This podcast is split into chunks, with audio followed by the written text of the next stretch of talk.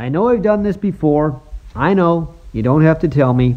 But now that Olli Juolevi is a regular Canuck, and seeing him on the same ice surface with Matthew Tkachuk brings it all back.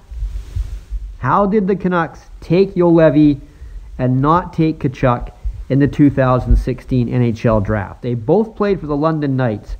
And I remember that draft when Jim Benning said from the London Knights and everybody at Rogers Arena's viewing party leaned forward in their seats, not because they were anticipating he was going to say Juolevi, they were anticipating he was going to say Matthew Tkachuk, the son of Keith, whom the Canucks could and should have drafted in 1990. And I think if they did have Keith Tkachuk, they might have won the 94 Stanley Cup over the Rangers.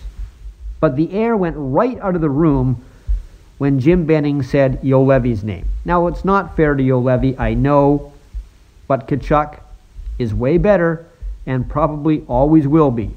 He's the kind of guy every other team and its fan base hates.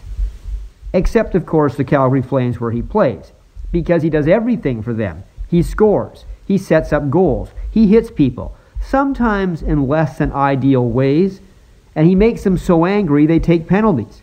Like last night when Tyler Myers punched him in the face in the second period. That's the kind of guy you want. You want a guy who people want to punch in the face because then they'll take penalties and then he can go out and score on the power play, which he sometimes does.